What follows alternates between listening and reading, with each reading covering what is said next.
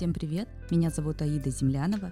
Я юрист по защите интеллектуальной собственности, выпускница УрГУА, и это мой подкаст «Ты имеешь право». Во втором эпизоде подкаста я хочу поговорить о том, как нам сейчас жить в новых реалиях закона. Мы подробно поговорим о том, что такое свобода слова и останется ли от нее что-то в России, ограничена ли свобода слова теперь только дома на кухне, и как можно свободно, мирно собираться, какие ограничения установлены законом. Итак, мы начнем с того, что такое свобода слова. Данный термин, данная свобода закреплена в статье 29 Конституции, которая гарантирует, что каждому гарантируется свобода мысли, слова, право свободы искать, получать, передавать, производить и распространять любым способом информации. Цензура в нашей стране запрещается.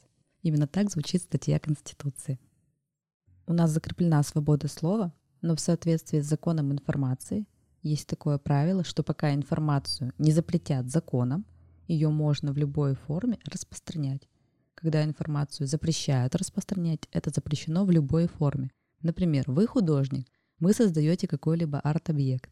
И, соответственно, если вы создаете арт-объект даже со скрытыми смыслами, с формулировками, которые являются незаконными, в этой ситуации вы тоже нарушаете закон об информации и тоже будете привлечены к уголовной или административной ответственности. Соответственно, у нас с точки зрения Роскомнадзора называть происходящее в Украине запрещено войной, нападением, вторжением любыми словами, которые не соответствуют тому, как называет это государство.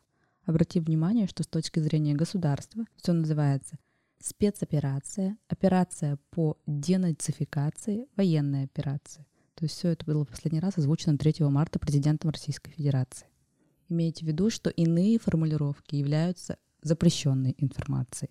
И, соответственно, и физические, и юридические лица, ну, юридические лица, например, любые СМИ, будут относиться к специальным лицам, которые будут привлекаться к административной и к уголовной ответственности. И независимо от того, как выражена информация, будь то пост, репост, статья в газете, видео на ютубе или любым другим образом, например, вы нарисовали картину, любой арт-объект, в этой ситуации все будет считаться информацией и, возможно, привлечение к административной и к уголовной ответственности. И даже если вы использовали на английском языке, исходя из лингвистической экспертизы, тоже в дальнейшем возможно будет привлечь к административной и к уголовной ответственности. На текущий момент очень много СМИ, которые не могут осуществлять деятельность в связи с тем, что они будут подвержены ответственности, которую я перечислила выше, в связи с тем, что формулировки были использованы те, которые не соответствуют закону и являются информацией, не соответствующей действительности, недостоверной или ложной. Многие независимые СМИ были вынуждены удалить свои публикации, даже старые, которые были опубликованы ранее, в связи с тем, что есть риск привлечения к данной ответственности. Мы сейчас поговорим с вами подробнее о том, какая же ответственность наступает за распространение данной информации. В частности, есть статья в КОАПе за злоупотребление свободой массовой информации. Это статья 13.15 КОАП, и за нее грозит ответственность в размере штрафа от 30 до 100 тысяч рублей. В случае, если вы злоупотребляете, то есть, иными словами, пользуетесь не во благо свободы массовой информации, средствами массовой информации, то ответственность будет однозначно по этой статье. Также есть возможность быть привлеченным по статье 20.29 производство и распространение экстремистских материалов. То есть есть определенный перечень на сайте Минюста, ссылку я обязательно прикреплю, что именно являются экстремистскими материалами с точки зрения правоприменительных органов. И здесь, помимо штрафа, возможен также административный арест до 15 суток. При этом конфискуется все оборудование и материалы. Также есть ответственность за публичные призывы к осуществлению действий, которые направлены на нарушение территориальной целостности РФ. То есть, если вы будете призывать вернуть, отдать Крым, еще как-то нарушить границы Российской Федерации, это может быть оценено с точки зрения Кодекса об административных правонарушениях. И по статье 23.2 возникает ответственность в размере штрафа на физических лиц до 100 тысяч рублей, например, по части 2.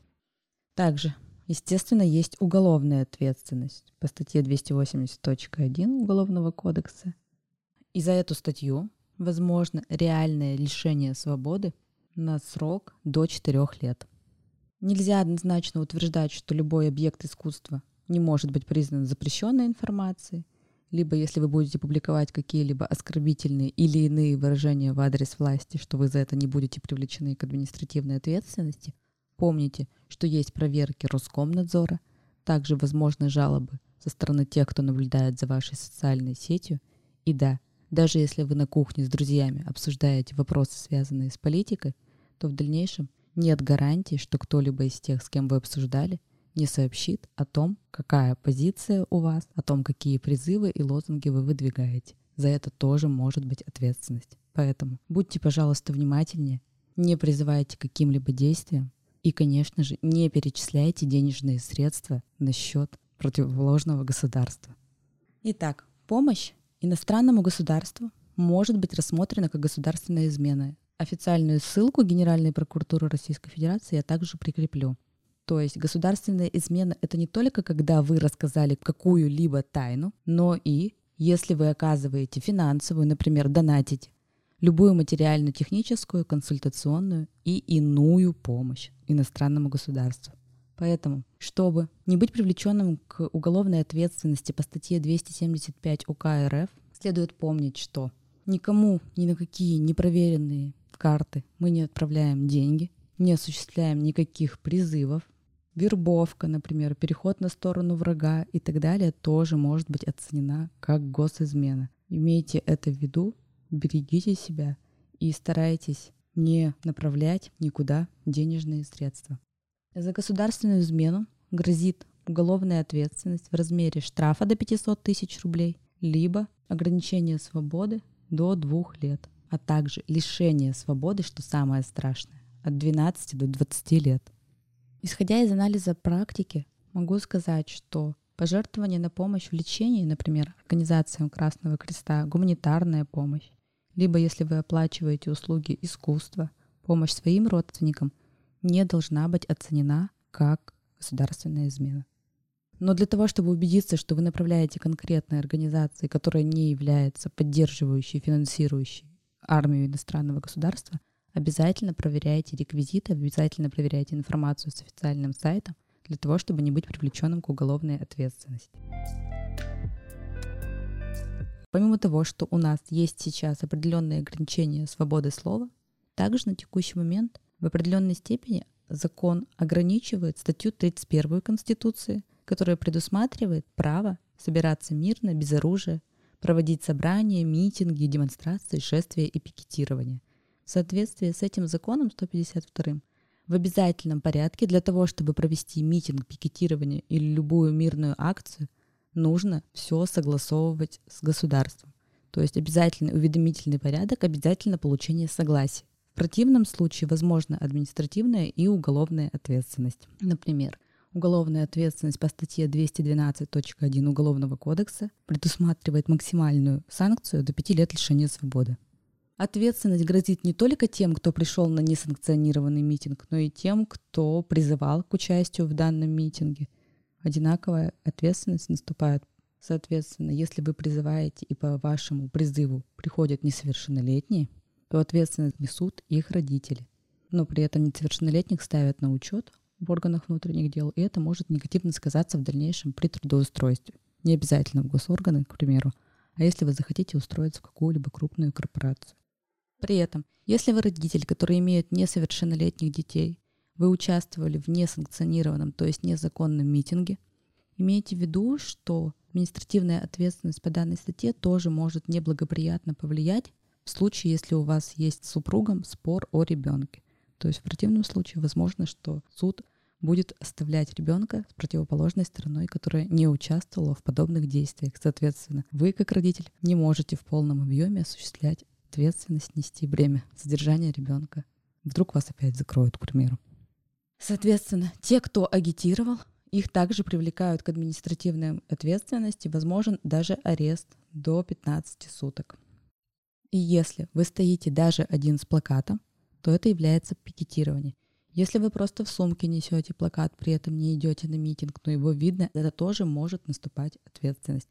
И даже если вас не поймали на текущий момент после митинга, данные камер также могут являться доказательством подтверждения того, что вы участвовали. Моя большая рекомендация в случае, если вас задержали, конечно же, не сопротивляться и по возможности, чтобы кто-либо зафиксировал, каким образом производится задержание. Спасибо, что прослушали выпуск. Берегите себя и своих близких.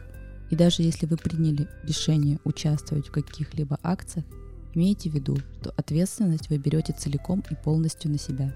Не забывайте про юридические последствия ваших действий. Подписывайтесь на подкаст на Apple Podcast, Spotify, CastBox, Google подкасты, Яндекс Музыки. Не забывайте оставлять комментарии и ставить звезды подкаста. Записывайтесь ко мне на индивидуальные юридические онлайн и офлайн консультации. Я работаю с доверителями по всей России. Также я провожу правовые бранчи, на которых понятно и доступно в камерной обстановке мы говорим о праве. Ссылка на мои социальные сети будет в описании к этому выпуску. И помните, незнание закона не освобождает от ответственности.